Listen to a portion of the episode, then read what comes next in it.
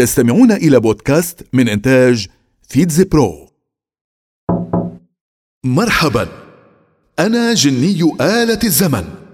سآخذك في ثلاث رحلات. رحلات في شتى البلاد. حدثت فيها أحداث في مثل هذا اليوم بالذات. 1981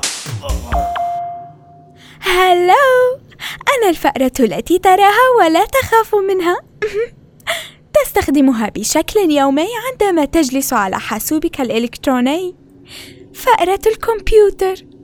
إحدى وحدات الإدخال في الحاسوب. استخدامي يدوي وسهل. ما عليك إلا أن تشير على شاشتك وتنقر علي حتى أساعدك فوراً. أول استخدام لي كان في عام 1973 في أول حاسوب للاستخدام الفردي وهو زيروكس ألتو لكن في مثل هذا اليوم من عام 1981 طرحت شركة زيروكس في نسخته الثالثة كجزء من جهاز الكمبيوتر ضمن ما عرف بنظام المعلومات ستار زيروكس 8010 1912 مرحبا خا أنا سوق الحمدية. من أشهر أسواق العاصمة السورية دمشق الشام. أعتبر مدينة تجارية وصناعية مصغرة بقلبها للشام. سقفي مغطى بالحديد هيك بشكل كامل. معبى ثقوب صغيرة.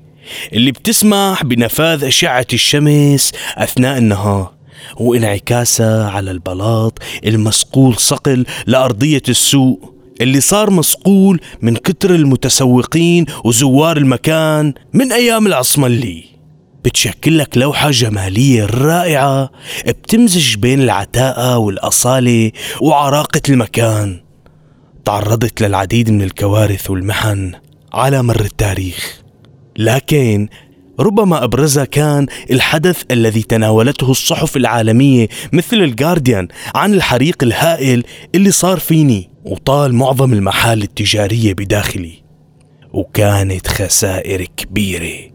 الحريق اللي امتد من منطقة المسكية للجامع الأموي صار بمثل هاليوم من عام 1912 711 أنا طارق بن زياد القائد العسكري الشهير. أنا من قاد الفتح الإسلامي للأندلس. كان ذلك في عهد الخليفة الأموي الوليد بن عبد الملك.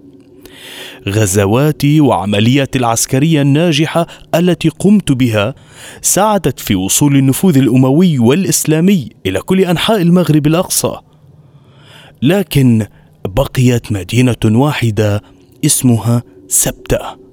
تقع مقابل أول مكان وطأه جيشي في بداية الفتح الإسلامي وهو المكان الذي سمي فيما بعد بمضيق جبل طارق باسمي. سبتة هذه كان يحكمها حاكم يدعى جوليان أو يوليان. المدينة استعصت علينا لحصانة أسوارها.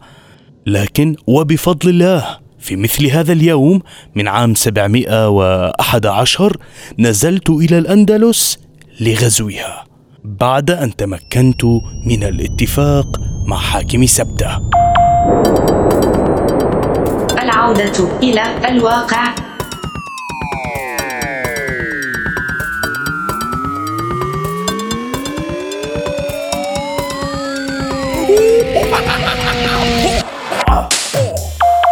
استمعتم إلى بودكاست من إنتاج فيتز برو